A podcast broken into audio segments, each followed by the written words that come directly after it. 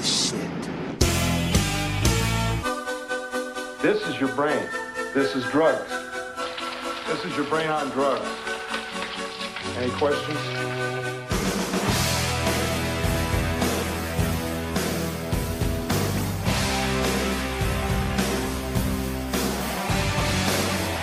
This is the Decibel Geek Podcast with Aaron Camaro and Chris Czynszak. All right, folks, welcome back. We're back. Back in time. That's right. It's time for part two of the Decibel Geek Podcast presents Year in Review 1987. What a good time we had with the first one, but we're back for part two. I'm Aaron Camaro. Joining me, as always, my partner in crime here at the podcast, De- uh, Decibel Geek style every single week, Chris Czynszak. How's it going, man? It's going great. I had a good time last week with 87. Very informative. A lot of fun. Yeah, I did too. We had some good feedback on that. And then, of course, you know, since we only did a half the year, we had people, why didn't you play this? And why didn't you play that? And I'm I like, kind of patience, I kind of expected that, you know, because there's a lot when you only cover half the year. That means we left the whole other half of the year out. And I was Well- Mm-hmm. thinking, oh, there's going to be a ton of people going, you didn't play this, you left that out. But like you said, just be patient. We're back today for part two. and we'll hopefully satisfy most of you, but you can't please everybody. There's a lot of music released in a year's time, so uh, and only so much time we have to uh, record this stuff. Yeah, I think we got a pretty good grasp on it, though. I don't think we're going to leave too many people out. Yeah. Before we get into things, though, we got a few uh, business items we got to take care of. Mm-hmm. Uh, why don't you go ahead and tell us who the geek of the week is this week? All right, our geek of the week this week is Rob Simmons. He's from uh, Charlotte, North Carolina. No, no relation to the demon, I don't think. Mm-hmm. I don't think so. Um, he found our show through melodicrock.com, and the dude loves it. Yeah, that I want to. If anyone from Melodic Rock is listening, I really want to thank you because that that site has, without fail, every time I release a press release or anything, they always put a link up on that site, and it's brought a lot of traffic to our show. And it's a great website. Very you know, you want to get your uh, your rock news. You know, get it fast, get it fresh. You know, get a good take on everything. Melodicrock.com is a great place to do just that. Yeah, so Rob, thanks for jumping on board. Hope you uh, go back and listen to the back catalog and continue to listen and uh, enjoy being Geek of the Week. Enjoy that Monopoly money we're sending you and uh, and uh, Don't the forget the prestige. glory. Yeah. and if you're listening on uh, MaximumThreshold.net, it is Friday night It's 7 p.m. Eastern Time, and uh, glad to have you on the show. And if you uh, never want to miss an episode, just subscribe through iTunes, search Decibel Geek, and you can find us every week, uh, usually around Wednesday, Thursday, you know, at the latest And it's free. free every week. Uh, got a lot of new writers uh, on board, uh, and the regular writers. We Wally is doing a great job heading up the website. The website's just popping lately. yeah, and uh, they're, the the writers are releasing articles that tie in with the theme of the week that we're doing on the show. So it's, it's all it's like synergy. Yeah, Wally, Rich, Brian, Andrew, Jay Alexander, the whole crew over there Mm-hmm. taking care of the website for us. And, uh, you know, we take care of this end with the show every week. Yeah. But take your time, you know, talking about rock websites that are great for your news. And, you know, the Decibel Geek podcast is more, I think, like personal experience stories. You know, these guys Yeah. are going out getting interviews, you know, and they're all like us. You know, they love hard rock and heavy metal. And so, like us, that's why they're doing it. Yeah. So the articles are always real insightful. I, Yeah. that's what I really enjoy about our website's articles and our writers is how insightful they all are. And I'm going to put you on the spot. What's the website address? It's www.dbgeekshow.blogspot.com. Very good, man. Thank you. Uh, one last item of business for self promotion. Uh, Aaron and I ha- were recently interviewed by Furies Magazine, and you can find that at, let me get the website address right, furiesmag.com. yeah, And, that was uh, pretty fun. want to thank Liz Kelly Zook for featuring us and doing an interview with us. And uh, check that magazine out for a lot of fashion and music uh, info. And uh, appreciate her taking the time out to talk to us. Yeah, it was pretty cool when she uh, they were looking for people to interview, and I talked to her, and uh, she told me right away that she wasn't familiar with Decibel Geek podcast, but she listened to it and really dug it. And she said, even if nobody else from the website, you know, comes to your show, you've gained one more loyal listener. So thank you, Liz. So we're up to three now. We're up to Awesome. three. All right. and my buddy Eddie up in Wisconsin, who I pay to subscribe. Oh, very cool. okay. Payola's not checks, dead. checks in the mail, buddy. Exactly. So I guess we need to uh, get the DeLorean started up, don't we? Fire it up, get it up to 87 miles an hour because that's where we're going. 1987.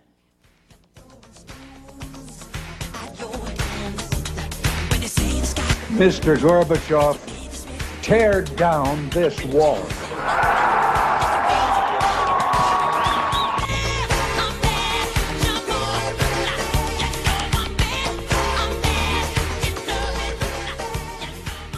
You don't want to give everybody the wrong idea by des- starting out the Decibel Geek podcast with that, right? No, but we're doing a year in review, so you got you have to pay attention to what you know what happened in the year. And uh, Michael Jackson's Bad album was certainly a big part of that year. oh, it was huge. Michael Jackson ruled the world back then. and he was still black.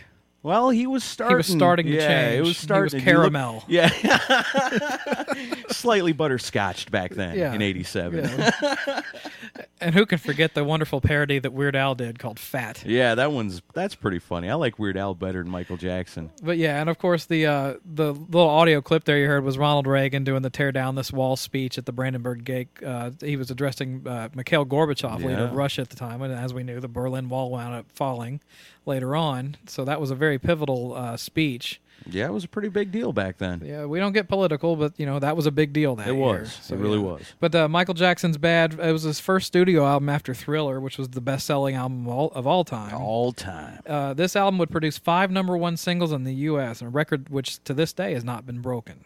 That's So- Michael Jackson. You know, to me personally, while all the Michael Jackson craziness was going on, you know, in the years before he passed away, Mm-hmm. you know, I'm sure a lot of people listening are like me that just didn't get it. You know, but Mm-hmm. you know, it's like who's buying all these albums? But Michael Jackson was a guy that he appealed to a mass Yeah. difference of Everybody. people. You know, Yeah, so uh, everybody kind of got into Michael oh, Jackson. I, I had a cassette copy of this. I mean, Yeah? I yeah, I mean, well, there's Slash appears on Dirty Diana. I mean, Right. he, Michael Jackson was still very much he was very much a rock and roll person even back at that time. But you know, aside from all the nuttiness, the Bubbles, the chimp, and the sleeping in the deprivation chamber and all that stuff, I mean, this is ba- he was still a very vital recording artist at this time, Right. And um, he was huge. And if you weren't if you were a kid back then, you couldn't escape Michael Jackson. He was probably the biggest thing in the world. So, Oh, but, uh, absolutely. you know, and and it's talking about Michael Jackson, like you said, 45 million albums sold. I mean, that's that's something on that right there. And then Mm-hmm. on top of that, on the Bad album, there were five number one singles. yeah. There was only one song on the entire album that wasn't released as a single. I mean, it's an album yeah. of singles, yeah. all of them. Yeah, I. I listened to it quite a bit, and then uh, crazy. That was released on August 31st. Also in August, which we're into August now for '87, Def Leppard released Hysteria, which you want to talk about landmark albums. And yeah, it was Hysteria was awesome. It was the longest rock album ever released as a single LP or cassette, wow. without it becoming a double album. So, um, Hmm. huge album was flying off the shelves, and um, Back when Def Leppard still rocked.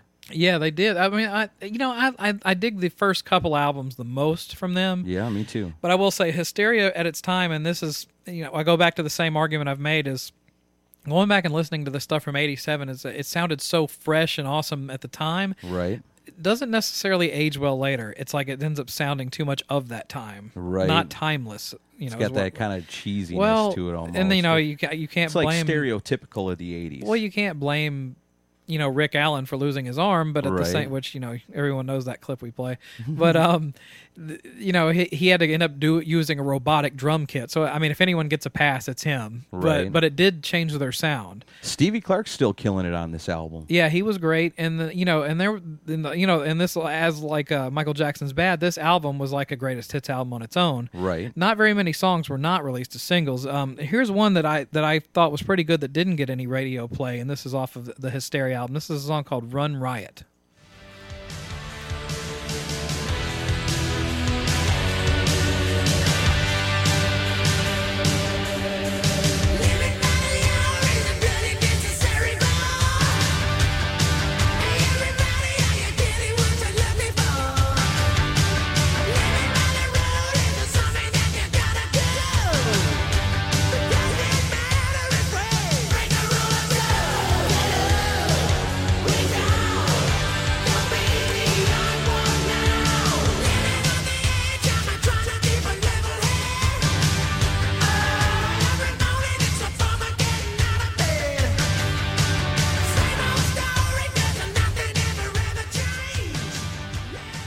When it comes to albums from that genre, from that, that time in '87, it's the like we said before in, in the first episode of '87, Mm-hmm. it's the polishedness of it. It's the how squeaky clean the sound is. Yeah. And you know, for rock, like we said before, it's supposed to be dirty, mean, nasty rock and roll. Yeah. You know, so when you over polish it like that, it kind of takes away the the soul of rock a little bit. But back, you know, and it's funny because back then that's what I wanted. I don't know, Yeah. I, but I'm speaking. I was speaking from the standpoint of an 11 year old just getting into rock. and yet today you're not a nickel Nickelback fan. Hmm. I have to. I have a small confession to make. Uh oh. Oh, really? This ought to be good. oh, yeah? Wait a minute. Stop the presses. You, I bring up Nickelback. You're Yeah. getting a little flush in the face, turning Let's- a little red over there. Let's, let's, what is this? Let's come out of 87 for just a second. Okay, This just, needs- just for a second. Now, it's not a big confession, but Victor, our friend from Mars Attacks Radio, who's always constantly trying to convert me into a Nickelback fan, Uh-huh. he actually sent me a link to like their their YouTube page or something, saying because they're going to release some new ballad or something, yeah. and which you know, no news there, a ballad from Nickelback would have Right. shocked. But I was like, well, let me go ahead and click through onto the YouTube page and just look. And they had a song on there which I hadn't heard before because I don't listen to the radio anymore. But it's a song that was released a few months ago called "This Means War." Have you heard Uh-huh. this one? I think so. I didn't want to strangle them after hearing it. Nice. I didn't love it, but I didn't want to kill them. So that's progress, I guess. Right. And I was thinking about that kind of when we were talking last week about 1987 and how big Bon Jovi is. Mm-hmm. We kind of talked about like bands that begat other bands. Mm-hmm. You know, I think Bon Jovi for 87 is to Nickelback today. I think there's a lot of similarities between the popularity Mm. and the the slick overproduction of it. I see your point, but I'm and the gonna- fact that it was they were a rock band at heart Yeah. but then they became so you know i don't want to say tainted but yeah tainted by you know their own success Yeah. that they kind of became different than maybe what the original vision was i bet you if you went back and listened to some really early uh, nickelback there's probably some really good stuff on there yeah, mm, um, I'm not ready to go. I'm not. I'm ready to take that leap. we're not ready for that yet okay that's all right But you yeah, know, baby steps my yeah, friend so- baby steps we'll get you What there are you going to try to convert me now? I'm not the biggest Nickelback fan either, but you know what? I don't really listen to them, so it's hard for me to say. Okay. You know, I know what I hear on the radio constantly. Mm-hmm. You know, and everywhere else, and so to me, it's too much, and I, it makes me not want to like it. okay, good. So, but that doesn't say that they don't deserve to be liked, or if we actually sat down one day and gave them a real chance, maybe we'd be, you know, say, hey, Nickelback's not bad. You're fired. Okay, let's get back to the. Uh, let's get back to the. Uh, back quick, the, quick, back to this is- 87. since this is your We'll last back- episode, We'll let's go back to 87 before you fired me. Yeah. Okay. well played, my friend. Okay. Nice. Other August releases, not Nickelback. Uh, Loudness released Hurricane Eyes. Twisted Sister released Love Is for Suckers. Love is for Suckers is kind of a funny album because again, in, it's 1987 and it's always, you know, it sounds like it's poppy and slick, and the Bon Jovis and the Def Leppards are ruling the world right now as far as hard rock goes. Uh, Twisted Sister kind of goes along that road on this album a little bit. There's one song on there, I think it's called Wake a Sleeping Giant, which is like a classic, heavy Twisted Sister song.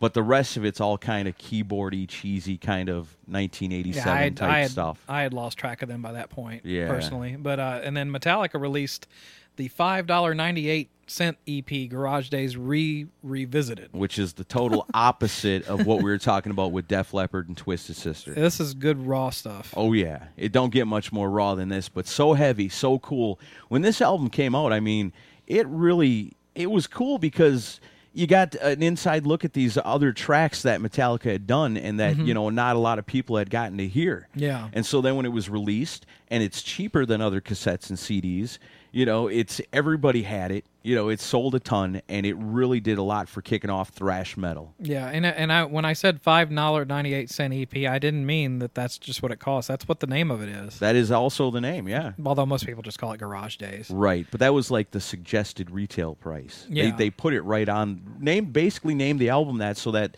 you know stores couldn't go around trying to charge more for it. That's course- pretty cool, and- Metallica well, and- back then. And nowadays, if they did that, people would be like, "What? It's not ninety nine cents on iTunes? What the yeah, fuck?" You yeah. know? Well, nowadays, you know, it's it's a lot more Metallica versus the fans. It seems like a lot. It's it's been that way ever since you know, basically since you know the Load and Reload albums came out. But back then, you know, look at what they're doing for the fans. They're Yeah. making sure you're not getting ripped off at your local Walmart or Pamida or ShopKo or wherever it is you're buying your cassette tapes at in 1987. And this was only five tracks, and you wanted to play one from this one. Which one'd you pick? Oh yeah, what did we pick off this one? I lost my notes. You picked uh, any one of them's good. the Just Bud- play something. This is the Budgie cover, Crash Course Oh, Brain yeah. Surgery.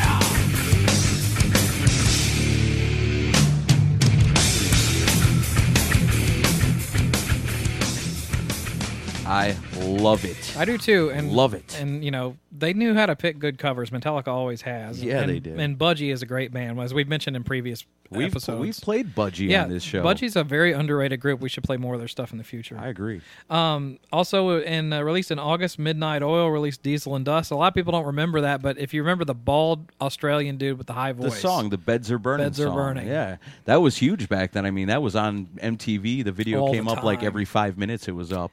Um, I've got one that was. Uh, we'll have to save this for our next Bizarro covers. But I got a band called Sinner.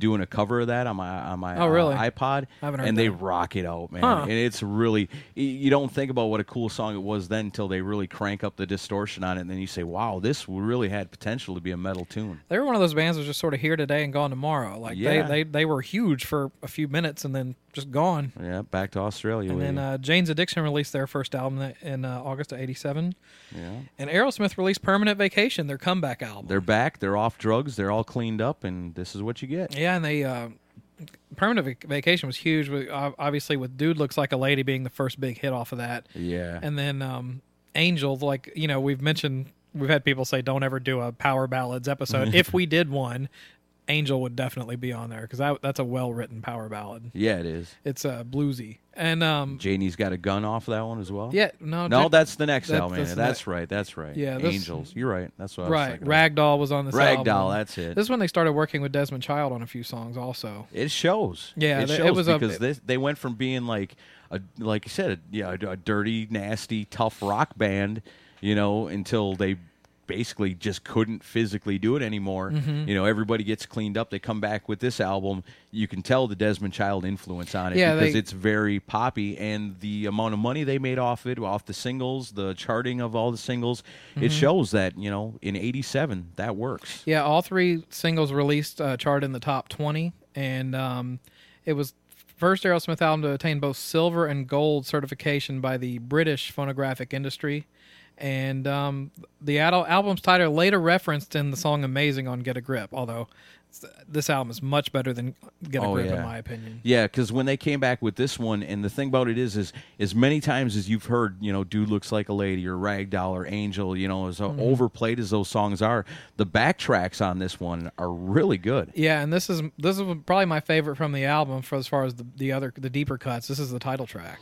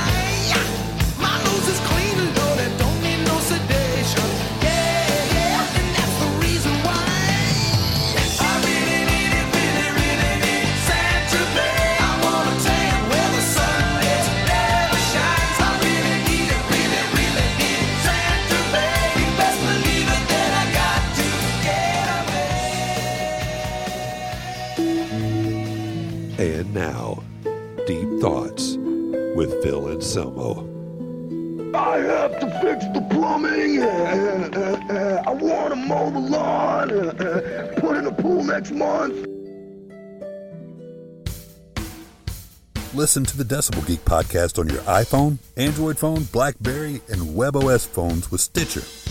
Stitcher's smart radio for your phone. Find it in your app store or at Stitcher.com. Stitcher Smart Radio, the smarter way to listen to radio.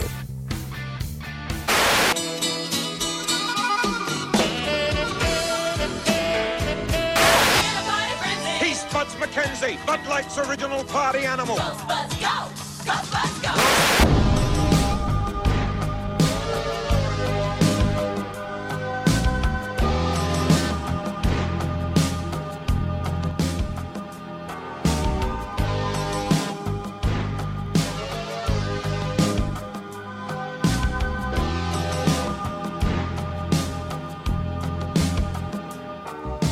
Yeah, welcome back. Pink Floyd, Learning to Fly. So mellow. That was a huge album that year. Momentary, momentary lapse of reason. It was their first album after the uh, legal battle with Roger Waters. Yep, that was the year the world cracked in half for Pink Floyd fans. The Civil War began. It was really the first. Uh, I mean, I remember hearing The Wall because my parents would play it on the radio, but you know, I never really connected it with Pink Floyd. Yeah. But this album was the first time I really became aware of Pink Floyd, and uh, the tour for this grossed 135 million worldwide, and uh, was only equaled by the earnings of Michael Jackson and U2 combined. That's how big that tour was. People love them some Pink Floyd, and you know, in Pink Floyd, they deliver the goods in concert. You know, still to this day, Mm-hmm. Yeah, we're in, they're all different versions of what they got going on.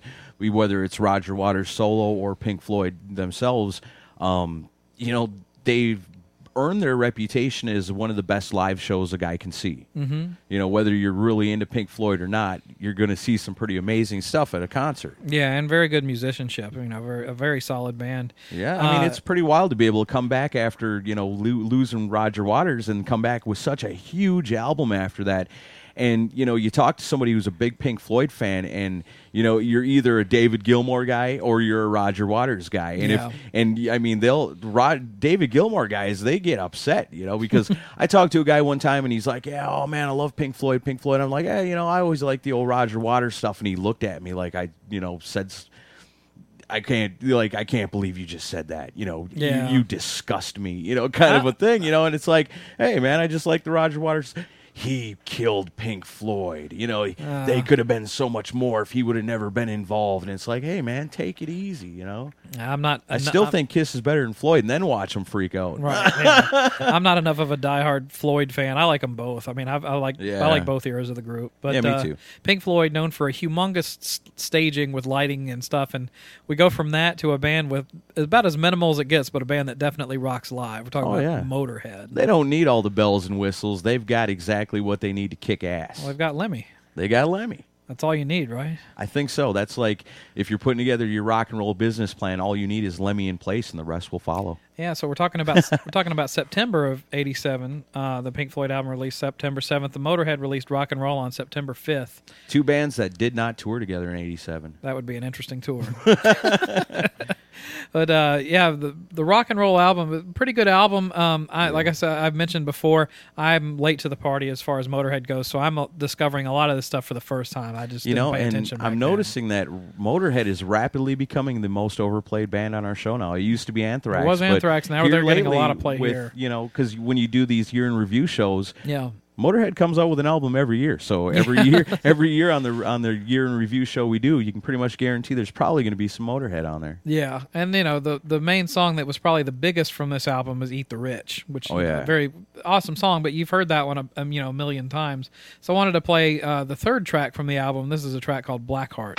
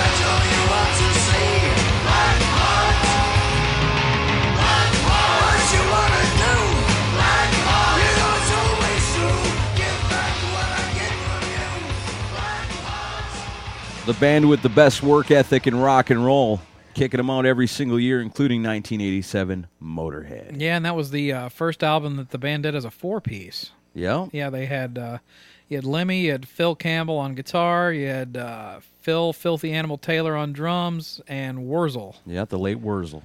Uh, Rush uh, released "Hold Your Fire" in '87 in September, and then the the big story of the year for us metalheads was Jethro Tull releasing "Crest of a Knave." Travesty. What do you mean? It was the best hard rock heavy metal album for the Grammys, right? Travesty befalls the Grammy Awards in 1987 when Jethro Tull is awarded the best metal performance of the year over Metallica. Yeah. Can you believe that? I mean, I remember watching that. I and just remember it being, too. Being appalled. Yeah, it was a big what the fuck moment. Was that the same year Guns N' Roses got on stage all drunk and swearing and stuff? I think so. Yeah, because Appetite for Destruction was brand new. Yeah, I remember watching that with my dad, you know, and then like it went from, you know, Metallica losing to Jethro Tull, and it's just like, what the hell's going on here? To Guns N' Roses going up and doing that, and I'm just like, wow, that is so cool. And my dad's like just shaking his head, just like, I can't believe they let that on TV. well, like, man, that's awesome. And then one of my favorite quotes from a Grammy Awards is a few years later when Metallica finally won the award, and Lars Ulrich got up and said, "I guess it's a good thing Jethro Jethro Tull didn't release an album this year." Right? Yeah, that's funny. I like it. It's clever and it's sticking him to sticking it to him, which it's still I it blows my mind even to think back on it now. How can that how can this be? It just shows how clueless award shows are. Yeah, the Grammy Awards. Way to go, guys. Well- still still catching hell in 2012 over that. Yeah. That happened in 1987. People don't forget that shit. That was out of line. We're happy to keep the outrage alive. That's right. You deserve it. well, one band that definitely hasn't won a Grammy, but a band that uh, a lot of people seem to like is Lizzie Borden. I love Lizzie Borden. I checked out Lizzie Borden when I was young. My uncle Bruce had the had the uh, album of it. I think he had like a double live album, and then from there I was just hooked. You know, Lizzie Borden, a band that's heavy. They rock. Lizzie Borden, kind of like. Uh, I was trying to explain to my wife who Lizzie Borden was, and I just said he's kind of like the poor man's Ozzy Osbourne. He's like the the poor man, the poor American The shock rocker. Ozzy Osbourne. Yeah. Yeah, and I, I mean, I remember Lizzie Borden mostly from the uh, Decline of Western Civilization Part Yeah. Two movie, and for for years, all I all I knew was their cover of Born to Be Wild because I never really got a chance to listen to the stuff. Yeah. But I've I've given it a shot lately, and there's some pretty good stuff there. I and he's gotta- still around. You know? I- yeah, they're still around, still putting out new music. Uh, you guys check it out on iTunes. Lizzie Borden, alive and kicking. Here's one you got to check this out. This one you want to crank up extra loud. I love this song. It's Lizzie Borden with "Me Against the World." It's just me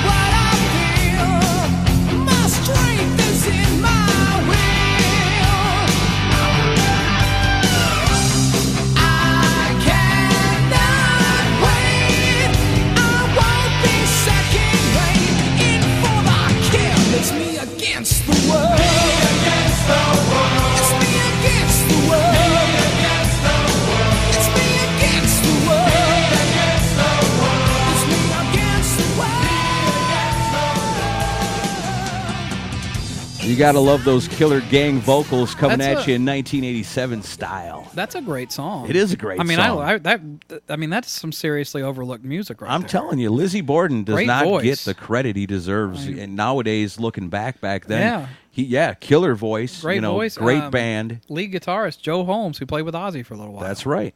I mean that. Check that stuff out. That's pretty I'm good stuff. You, Lizzie Borden is really good, and most people probably don't even know who he is. No. Sad.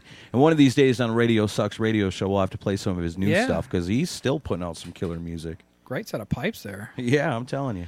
Um, Well, one of my favorite bands is the Ramones, who released an, al- an album in September of '87. Uh, they released the Halfway to Sanity album, not one of their better records. Yeah, the Ramones are kind of starting to peter out a little bit at well, this point, huh? uh, yeah, not starting to really. Yeah. It was a, it was a rough era for them. I, uh, the you know Pet Sematary was a pretty good track. No, not on this album, but uh, uh, you know, and a lot of the songs on this are not that great. It was the last album they did with uh, Richie Ramone playing drums for them Mm-hmm. um, before Marky came back, and I think it's one of the last albums that Dee Dee was on. Um, it's okay, but it was just like they were. You could tell they were just kind of lost at that point. Yeah. But I will say that the uh, So where does the Ramones fit in in a Casio happy Bon it was a Jovi ruled world? Yeah, I mean they were. It was that it was an era not tailor made for them. No, you it's know. not like the Ramones could, you know, say, "Hey, we're going to add a keyboard player and go for a big pop single." You know, Well, they the fans would just, ugh. they went for the big pop single in the late seventies. You know, with End of the Century, and you know, Right. and, uh, which I like that stuff. I like it when I like. I'm more of a Joey guy than a Johnny guy. I, like- I like the early stuff that was hard edge too, but I'm more of the st- uh, Joey was a big fan of the old Motown era, and you know he wanted to bring that element into the punk. a little more soulful. Yeah, and I like that era better, which is why I picked this song. This is the opening track. This is I Want to Live.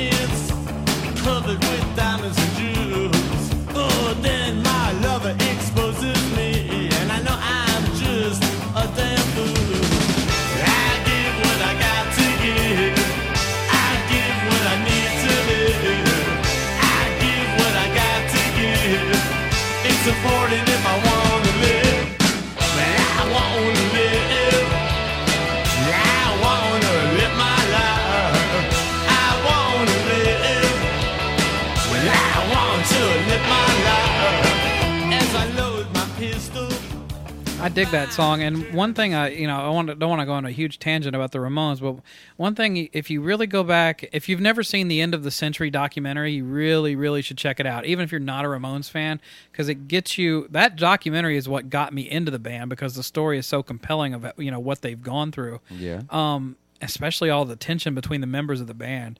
Um, Johnny and Joey hated each other basically from 1980 all the way to the end, and it was like rarely spoke. They'd travel in these tight buses and never talk to each other. Can you imagine being in a band situation like that with somebody, and then Mm, you know having to sit across from them, having to All the time? You know, you you have to you know get along with this Well, person enough to carry on, but deep down, you know, the guy hates your guts. Yeah, I mean they they really hated each other, and it was just and it was sad. And like you can, if you really pay attention to Joey's lyrics from those years, it's just it's heart wrenching reading some of this. And Joey Ramone was just one of the most tragic characters in rock history. Yeah. I mean, you could tell he was he always felt he was an outcast. He was different, and you know, as much success as he had, you could tell he was a very lonely person. And like that, you can there's a lot of alienation in the lyrics of the Ramon stuff. Like, Oh, uh, for sure. A lot of people are like, oh, it's just three chord punk, you know, mindless stuff. But no, I mean, listen to the lyrics that he wrote. I mean, the guy was a tormented soul if there ever was one. And um, but yeah, I mean, but as many great memories as they gave us, boy, there's a, there's a quite a story behind that band for sure. Yeah, definitely worth checking out that uh, documentary. Yeah. So, um, all right, now, well, now, now we're into the Kiss section of the show. Oh yeah, Kiss released "Crazy Nights" on September 18th of 1987. probably my least favorite Kiss album. This is the album that made me fall in love with Kiss. Shows how we're different. And um, I'm I'm proud to say it because I mean I, I like the melodic rock of the late 80s, and you know, and it, it it overall has not aged well. Yeah, don't get me wrong. When it came out, I loved it. Uh, well, you know? and I, you know, it's embarrassing for me to admit, but you know, the the song that got me into Kiss was "Reason to Live," the ballad off of it. It was on MTV. for shame. Well, you know, I was into Poison before Kiss, so like it was a natural. At least I moved up. Hey, but there's You some know. other really great songs on that album. There are. There's a lot of there's Besides "Reason to Live." and I think the there's a couple Oh. of Paul songs that still sound okay today, but most of Paul's stuff did not age well. Gene's actually aged much better. Right, because Gene still had, you know, it was still rock songs. But then you got to remember at this time, Gene really wasn't too involved in the Kiss machine. I mean, he's out in No, Hollywood. Um, the Trick or Treat movie comes out in '86. Yeah, so they were. and Wanted Dead or Alive comes out in '87. Yeah, he was very busy. So, Malak Al Rahim. Yeah. Yeah. oh God, what a horrible movie. I liked him a lot better as Nuke. And was it? Which one was it? Where? Which one was it with Rutger Hauer? Was that one? That's Dead Wanted, Dead or Alive, Yeah, yeah. the scene where he's got the uh, grenade in his mouth. Yeah. Rutger Hauer says "fuck the bonus" and pulls the pen out. Blows his Yeah. head up. yeah, Yeah. yeah. That's, That's the only wild. only redeemable scene in that movie. So while Gene Simmons is on vacation, they bring in a guy named uh, Phil Ashley, and Phil Ashley has a Casio. So he did the keyboard parts Yeah. on this album. Yeah, he was Ron- like the fifth member of Kiss in Well, 1987. And Ron Nevison produced the album, which, um, for those that don't know, he Ron Nevison was on a hot streak as a producer back in eighty in the eighties. Uh, he did the Ultimate Sin album for Ozzy, which yielded some top ten hits, and then obviously the Bad Animals album from Heart. He was responsible for that. He was kind of known for resuscitating classic rock acts. and adding synthesizer Right. to it. Well, you know, it worked for those other Cheesy artists, and and I think Paul Stanley and Gene Simmons were like, well, it's working for these other acts. Why don't we give it a shot? if Bon Jovi's doing it, That's we should exactly do it what was going on. Yeah. The, the, the the Kiss was following everything Bon Jovi and Def Leppard did, and they were trying to they were trying to ride a trend. I hate to say it, but yeah, it's true. it's it's the truth. And you listen to the album Crazy Nights, you, it's easy to see. But there's some good songs on here, though. There are there are some really good songs. What do we got lined up for this one? well, this is your pick. You don't remember? No, I told you I lost my notes, Oh, so yeah, I'm just yeah, kind of going with the flow here. This That's how i- professional I am today. well, this is one of the Gene songs that has aged well. This song's called "Hell or High Water." oh yeah.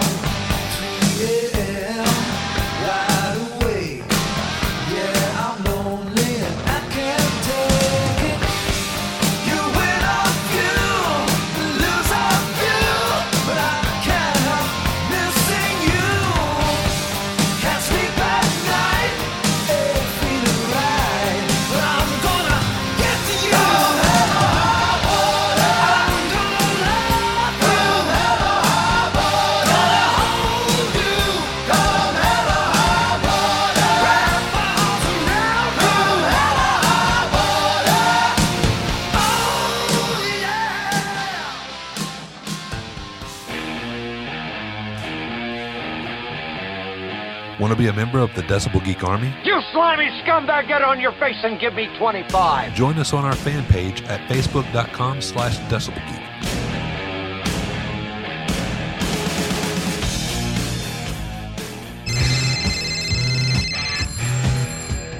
Got a question, comment, request, or legal threat? Call us on our voicemail hotline at 540-DB-GEEK1. That's 540-324-3351.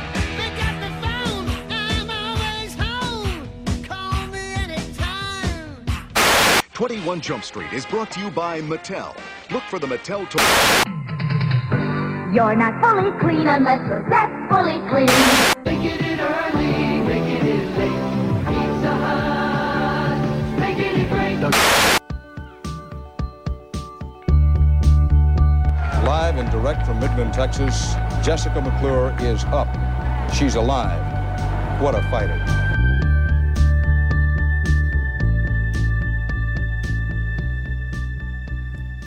We're back. Who can forget uh, that? If you were around in '87, you remember Baby Jessica. You damn right you do because it was such a big deal in '87. You know, and I'm talking about like I was about 12 years old in '87. I remember this vividly Mhm, because it was such a huge thing. The kid fell down in the well. She was a little girl. I don't. I don't. She was young. I don't know. She know was, how uh, old. like a, a- toddler. a toddler, yeah. Yeah, fell down in a well. old. And uh, it was a pretty big rescue effort to get her out, but you know, miraculously they did. They got her out, yeah, and she, was, fine. She was down there for two days, and That's um, wild. and the- yeah, the- that's what it was because it was two days. That's why it was the- such a big deal. And the, the reports coming from where she was singing songs to herself to keep herself company. She was singing "Crazy Nights." I don't think so. It was really. It was revealed sang My Way. a few years later on that the reason she jumped in the well to begin with Was she was heard to Crazy Nights? escape the U two. Oh, she, She heard some Oh, U two God. playing and just God. ran away. I got to find a nice quiet place to sing some Crazy Nights to myself. But yeah, that was it was a big deal, and it was all over national television. I, re- Yeah. I remember the night they pulled her out. Um, it was me and my buddy were trading baseball cards in my bedroom and watching it on TV. I still remember remember watching it. it. with my parents, and they pulled her out, and it was just like, It was very emotional. yeah, it was it was one of those things because, like you said, there wasn't a lot going on in '87. You Mm. know, tragically in the world, like there is like every other week now. Yeah. you know, so everything was pretty mellow. So when this happened, it really captured the whole nation, pulled everybody together because everybody wanted to see this poor little kid after two days be brought out of the well and be safe. And you know, it was cool. They show the diagrams on TV Mhm. about different ways they were digging in, and you know all the different ways they were trying to get her out. And after two days, you know, it was like the whole nation had a huge sigh of relief, and it was kind of a good feeling after all that. That one little tragedy in Texas like that really pulled the whole country together. It did. It was it was very memorable. If if you know, I know some of you listening to this are having vivid memories of where you were when this happened. It was one of those things where you don't forget where you were when it happened. you know? Right. And But, in uh, comparison today, you know, tragedies happen all the time. And Yeah, there's sad, so there's so many tragedies happening It's hard to nowadays that, you know, Jessica McClure today could fall in a well ten times a It- week and it would never make the news. I mean, it would make it, but it'd be it'd just be a small story. It'd be buried underneath all the other crazy bullshit going on in 2012. Yeah. Let's stay here in 87 where it's safe. Yeah, exactly. that sounds good to me. Um, well, as we had mentioned in part one, Motley Crue released "Girls, Girls, Girls" in uh, '87. Oh, the only thing not safe is our virgin ears and Motley Crue and our virgin eyes and not being able to watch certain videos. Yeah, because they released the song "You're All I Need" as a single, and uh, a lot of people, a lot of you will not remember this song being released as a single because MTV refused to play the video, and radio stations wouldn't play the song either. Well, and it's a great song, but it's a very deep subject matter. Well, it's um, it was praised by John Bon Jovi as the best ma- ballad Motley Crue has ever written. So, if someone who knows about ballads, it's John It's- Bon Jovi. and it's a hard-edged ballad. You know, it, it suits Motley Crue. Well, and this is when informed of this, Nikki Sixx laughed because of the gruesome meaning behind the song. the song's about a girlfriend that Nikki Sixx used to have who he thought cheated on him with Jack Wagner, who was a soap opera actor on General Hospital. oh yeah, And also, he also had a song called, and he had a song out called "All I Need." And yeah. rumor, that's where I think I know that guy. the rumor is that "All I Need" is written about Nikki's ex. Oh, and, no. Um, so Nikki switched the purpose of the song and wrote this version and gave it to his girlfriend. So he had no intention on recording it, but the best rest of the band loved it, and they were like, "We have to put it on the Girls, Girls, Girls album." because it, lyrically, it really is a deep and dark It's song. rough. It's it's it is rough, but it's still a damn well written song. So yeah, listen to this uh, pretty heavy uh, subject matter for the '80s. This is "You're All I Need" by Motley Crue.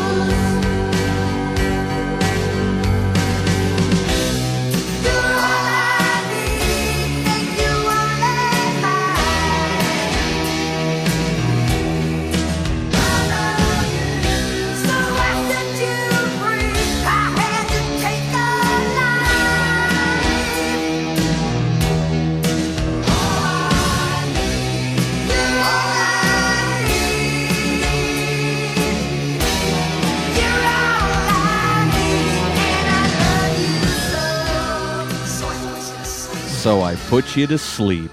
Yeah, so Kiss is singing about having a reason to live, and Motley Crue is singing about killing a girlfriend. So and it's funny to think back, you know, in a song like that. Imagine the uh, the mental picture in the mind of a twelve year old listening to it's that. It's pretty heavy stuff. And I you know, and it makes me think even further that you know in '87 it's different, so much different than today. And everybody says, "Oh, it was so much better back then. The music was better." Mhm. Here is why I think that is. In 1987, you had to go buy an album or a cassette tape, you Mhm. know, and you'd have to you'd wait for that day to come because you knew it was coming. You know, your favorite Metal Edge magazines or Hit Parade or everything, whatever, would let you know ahead of time. You'd look forward to the album coming out as Yeah. as a young man or young child, you know, or young kid. And then, you know, the day comes when it comes out and you go to the music store and you get it and you're so excited, you know, you can't wait to get it home. And you get home and you put on your headphones or you sit down with your buddies and you play it and you listen to the whole thing and you, you listen to the lyrics, you know, and Mhm. it's a special spiritual kind of a thing. Oh, yeah, that connection. You, just don't get anymore. You know, how many Mhm. kids sit down and think about, you know, really think about the lyrics to, you know, My Chemical Romance song Or Nicki Minaj. or Nicki Minaj or Nickelback or whatever, you know. But back then with Motley Crue, you know, and Def Leppard and, and Kiss, you know, these albums came out and you anticipated them. Mhm. And when they came, then it was like a special experience when you put it on, you listen to the whole thing. Yeah. And then you put it on and listen to the whole thing again. Yeah, you You wore know, it out because you, just wore paid it money out. for it. Yeah. yeah, it was much different back then. I think And, that's the uh, difference. I'm gonna burst your bubble about what was good back then compared to now. Though, it was October 30th, George Michael released "Faith." Ah. Finally, he kicked that freeloader to the side and broke up Wham and came up with his own stuff. 11 million copies sold. Jeez. And who can forget the freaking video? Jeez Louise, that thing got played all the time. Who's buying this garbage in 1987? 11 million people. were 11 buying million people. And Album were, of the year for the Grammy Awards. Yeah. You know, there they are. You know, kicking ass again. Way to go, Grammy Awards in 1987. yeah, George Michael. Jeez. Should have been given it to Alice Cooper, who released "Raise Your Fist and Yell." I would October rather, 5th. yeah, that would have been uh, much more understandable in my eyes. Yeah, yeah. or Exodus. They came out with one, uh, Pleasures of the Flesh. Yeah, and uh, or this next one I want to talk about is the uh, the MSG, but Mc- instead of the Michael Schenker Group, they changed it to McAuley Schenker Group. Right. I wonder if he hired Robin McAuley just because it still worked as a name. Yeah, you could have got somebody else, but they they were really a great singer, you know. But they just, you know, you're, Talking to his manager, "D- Yeah. does his last name start with an M? No, I'm sorry, or it doesn't. Does his last name start with an M? Yeah, Yes. try to do my German accent. That's good. yeah. And he, Robin McAuley uh, joined up with Michael Schenker. Robin McAuley had a uh, look at the the album cover for this album from back then. Robin McAuley had a what I would call a power mullet. Yeah, he's got the Robert Fleischman going on. Yeah, he's got sure. more hair on the top than he does on the back. And um, this album's called Perfect Timing, and uh, you know it, it, they had a, a top 100 hit with "Give Me Your Love," which you know for Michael Schenker that was pretty good. Um, Yeah. You know he never he was more of a guitar player. Right. This guy is known as yeah, you're right, exactly a guitar player's hero, uh, uh, German Yngwie Malmsteen. But you know, the, in this album, this song in particular, I loved this song back in '87, and this goes back to how different my perspective is now. Not that it's a bad song now; it's still a well-written, well-performed song, but it's definitely got 1987 written all over it. Yeah. So uh, check this out. This is MSG with "Give Me Your Love."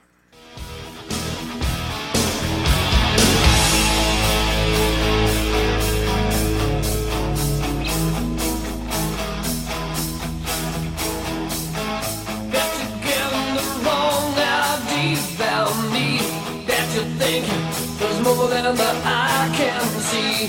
Tell you something, maybe again I won't. Cause now you see me, but who knows?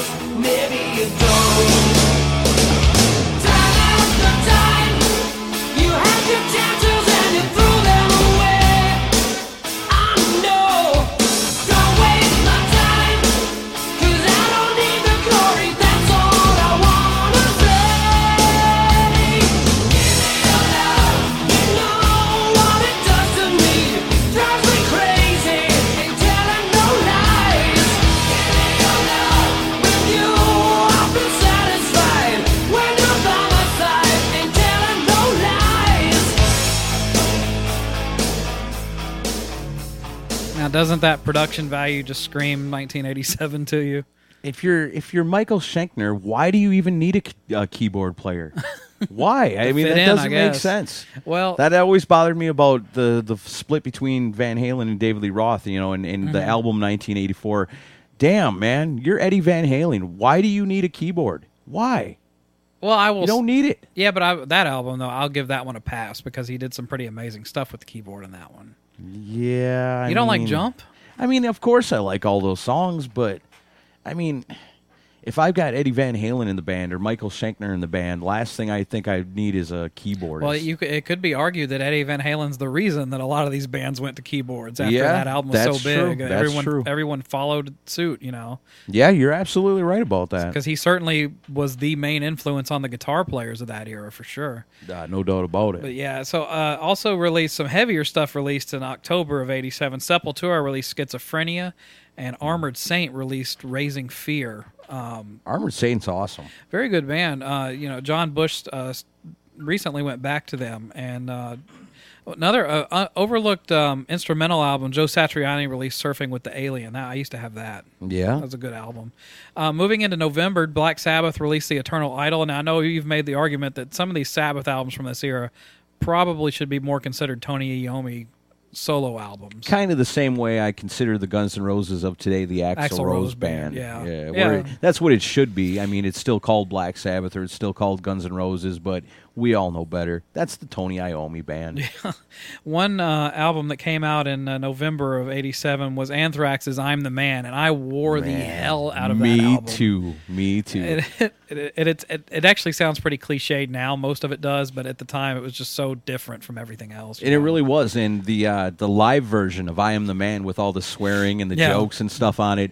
At at twelve years old, you know that is one of the coolest, most hilarious things I think I'd ever heard in my life. And yeah, I Mhm. wore that tape out. Is that and that's the one that had some of the covers on it also. Like they had Yeah, they uh, did, uh, Sweet Leaf, Uh, was it Sweetleaf or was it Sabbath Bloody Sabbath? Sabbath Bloody Sabbath. Yeah. Sweet Leaf came later, but um, yeah, the and then uh, the live the live version of Caught in a Mosh is pretty amazing. Yeah, that's pretty awesome too. Um, that's the album that really kind of got me into Anthrax. Yeah.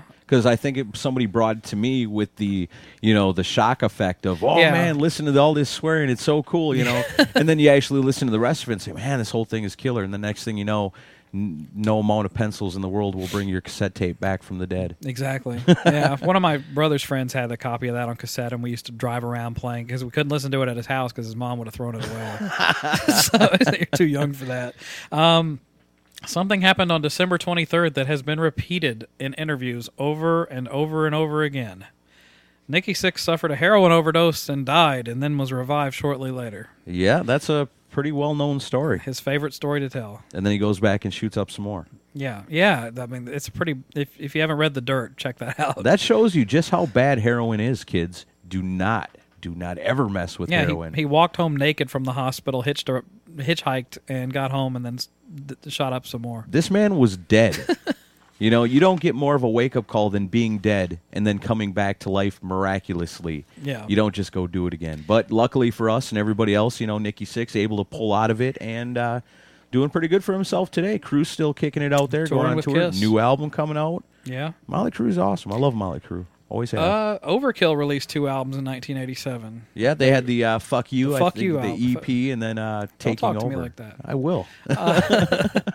Um, wh- what do you remember about the Taking Over album? You picked this one. I remember. Let's see, what was the big one off of there? That was. uh Oh man, what's the name of the song? Um, I know there's a ton of good ones on there. Deny the Cross, Wrecking Crew, um, Power Surge. I think that's what That's I the one we picked for the yeah, show, yeah. Power Surge is a pretty awesome song off there. It's hard to pick one because it's just killer. And you know, Overkill, they're just kind of getting started at this time. But again, you know, looking back at the uh, the roots of thrash metal, Yeah. you know, there's a lot of rumbling starting to happen in '87 with bands like this coming out. Yeah, that's the earliest. And uh, I love Overkill. I consider them one of the thrash pioneers and one of the best bands I ever had the opportunity to, to- see live. And I need stuff. to give them more of a shot. I mean, a friend of mine's band open opened for them here in Nashville, but I, I've never really dug into their catalog, so I need to give them a chance. But uh, Better be careful. They're heavy. yeah. Mind yourself. I just remember "Welcome to the Gutter" is the main thing I remember by them. yeah. And uh, oh man, what's the what's the main song they're known for? I'm drawing a blank now. I always love. That's when- the one I remember I always love when we do that on the air and I draw a blank. It's That's like uh, um uh you know that song. Here, just play this one. It's Power Surge by Overkill.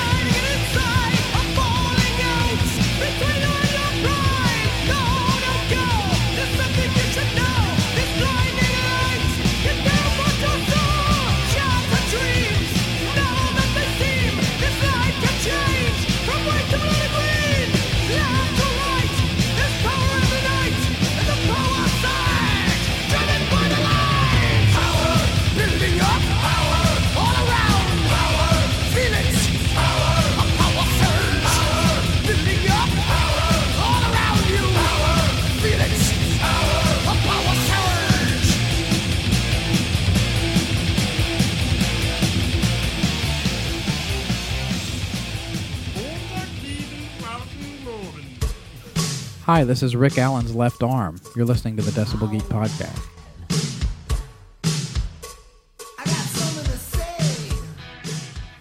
The soft taco, the newest great tasting taco from Taco Bell. Nuprin. Little, yellow, different, better.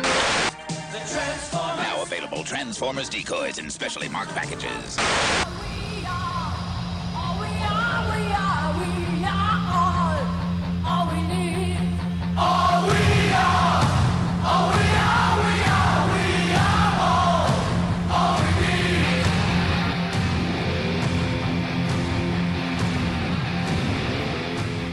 Welcome back to the Decibel Geek podcast. A little Doro Pesch and Warlock for you there. That's a great tune. Talking about 1987, that was the last Warlock album that was released. Yeah, she'd go solo then, right? Yeah, yep. And she's got a new song out now too. I think. Yeah, she's still out there making The, it happen. uh, Also, the song is pretty good. The video is horrendous. it is. Yeah, it's terrible. But, um, Does it look like it's from '87? It, looks like it was filmed with 1987 equipment. Yeah, Nice. it's it's about as low budget as it gets. And So it's like you know, it's retro, man. Well, it's, it's it's her and her band walking through like a some city, and like there's homeless people singing behind her, and so it's really bad. But, Must be a really good song though. If you're the getting, song's pretty good. Yeah, getting f- warlock flash mobs, But yeah, just, uh, homeless people. Warlock Flash Mob. Uh, I gotta tell you, man, I'm liking it here in 1987. I don't th- think I'm quite ready to go back to 2012 yet. Not yet. A few things were that we uh, want to touch on before we that you know we did this in chronological order, and we just got through December in the last segment. Go through some. Uh, these were albums that were released in '87, but through the good folks at Wikipedia, I could not find an actual release date. Well, a lot of times I think the albums that you know they say we don't know what the release date is, and you look them up on websites and try to do your homework and stuff. Mhm. I think these are albums that you know weren't a big deal at the time, Yeah. but you know in retrospect, people kind of have picked them up. But, Yeah. you know, don't know nothing about them at the time. Uh, the Meat Puppets released Huevos. Yeah, see, Uh, like that. Kane Roberts, Alice Cooper's He was- uh, he guitar was the player. big muscle man, Yeah, right? the Lou Ferrigno looking dude with the he had the machine gun guitar. Oh, that guitar was cool. That was a cheesy era for Alice. Uh, Raven released "Life's a Bitch." Who would win in a fight, Kane Roberts or the crazy Ultimate Warrior hockey player drummer from Raven? I don't know. That'd be an interesting match. I think Kane Roberts would beat the shit out of him personally, but Maybe. uh, the Plasmatics were still hanging on. They released "Maggots," the record, Wendy O. Williams. as opposed to maggots, the disgusting little bugs that you find. Yes, this was the record. Anvil released "Strength of Steel." Anvil, we know how you feel about Anvil. Yeah, let's make an album with uh, the this letter of this letter. or this letter and this letter. Zebra, who we uh, talked about on the website, uh, released 3 V. Uh, Warlock, who we mentioned, that was their last album, Triumph and Agony. It's a good one. Uh, Juice Newton released an album. Yeah, I was uh, wondering if you were going to mention that. Yeah, Well, Juice yeah. Newton. Did you pick that one up in I 87? have the whole disc- discography, of course. I bought it why the don't day I, it came out. Why I was, don't I just make the joke for you? I was in the mall waiting for them to throw the big gates open so I could rush inside and grab Emotion by Juice Newton. Greatest Hits came out that year, too. Yeah, Yeah. I mean, that's the only album on the unreleased, unknown dates that you actually know the date of because you were there. Yeah. First in line. Number one Juice Newton fan. Uh, bands that were formed. Uh, your favorite band, Ace of Base, was formed. Oh yeah, no, it's Ace. No, it's a different Ace, but yeah, Ace of Base. Oh yeah, yeah, Ace Frehley. What what was their song? Joyride or something like I'm not. that. I'm not I falling for that one. I'm not. You've already got me for Juice Newton. That might be somebody else. I don't know. But there were some good bands that were forming that year. Talking about like Alice in Chains and Yeah. uh, the Bullet Boys. Yeah. Um, Danzig was doing his thing after you know being done with the Misfits for a little while. Yeah, Color Me Badd. Um, Danger, color me bad. Yeah. Local uh, Nashville band, Every Mother's Nightmare. Actually, That's- actually Memphis band technically, but they were here for a while too. was that the band where it was they were young kids? Is that what? No, you're thinking of uh, another Bad Creation. I think that was a kids band, right? Oh, ABC. I don't know. No, Every Mother's Nightmare was kind of like a southern rock, southern rock band for '87. But I, re- I remember them. I, Hair- ca- I, ca- I don't know a bunch about them now, but I remember they were good. I remember, and then another Na- a Nashville band, uh, Intruder, which uh, were probably more well known in Europe, but they uh, they were had a na- they had a you know a major label release, and they're from Nashville. I still know the guitar player for that group. A real heavy band, right? Yeah, pretty heavy. Uh, Green Day was formed in '87. Um, oh man, Kyuss was formed in '87. Kyuss is a great band. Local H. I love Local H too. Nirvana. Was born in 1987. Yeah, 87. So 87. a lot of people it- don't realize that they go back that far. Right, and you got to remember too that you know even though Nirvana was like the uh, figurehead of the alternative rock scene and and you know movement Mhm. many years down, well not too many years down the line, but you know they were co- they came out in '87, the same years like Junkyard and like you said Kyuss and you know the Bullet Boys and Danger Danger. Yeah, I was going to mention. I mentioned the uh, people that some of the notable people that were born uh, in '87 in Part One, and uh, the, we have to do the deaths now. Uh, included in the death list from 1987, some talented people: Buddy Rich, Andy Warhol, and Peter Tosh died. So for that, I say fuck you, 1987. Yeah, and Peter Tosh, man, what a terrible way to go. That guy, jeez. Rough. You ever look up that story? That's pretty wild, a pretty shitty story. Peter Tosh was a heck of a guitar player and a reggae, you know, was part of the Wailers, was a Bob big Marley part of the Wailers, Wailers, yeah. And uh, was murdered in 1987. Jamaican Jamaica's a pretty crazy place. Yeah, I wouldn't want to live there. Um, bands that were disestablished in 1987: Husker Du, Modern English, and the Smiths. So for that, I say 1987 might have kind of rocked a little yeah, bit. you're back on our good side now, Yeah, 1987. I don't miss any of those. so we've had a pretty good time here today talking about 1987, wrapping it up from uh, the two-part episode because there's just so much going on in the year in review. We want to, you know, throw it all to everybody. You know, the good, the bad, the ugly, all of it. Um, you know, so as always, we want to let you guys know all the music that we played, all the bands that we've talked about. You know, check it out for yourselves. Yeah. You know, that's why we're here. We're trying to, like we say, make a um, a local music scene out of a worldwide audience. You guys are the worldwide audience, but together we're still a music scene as far as our love for hard rock and heavy metal. So get out there, support these bands. You know, check them out on iTunes, Yep. Amazon. Check out their websites. Uh, these bands are most, for the most part, are still around. And uh, And if could- you want to, know, if and if you want to pick up some of this stuff through Amazon, we do put Amazon links for all these bands on our on the show notes for this episode. Just go to dbgeekshow.blogspot.com and you can go click a link and go straight to their uh, store. That's right. We're just doing our jobs, turning you guys on to some quality rock and roll. So uh, I'm gonna get the playout song for 1987. I'm not ready to go back to 2012 yet. Let's stick around in 87 for a little bit longer so we can go catch a Kiss concert and see Eric Carr kicking ass. Well, we're going to uh, we're gonna go back for the attack. Ah. Released in The Dream 1987, Warriors. Dream Warriors by Dokken from November. We'll see you next week.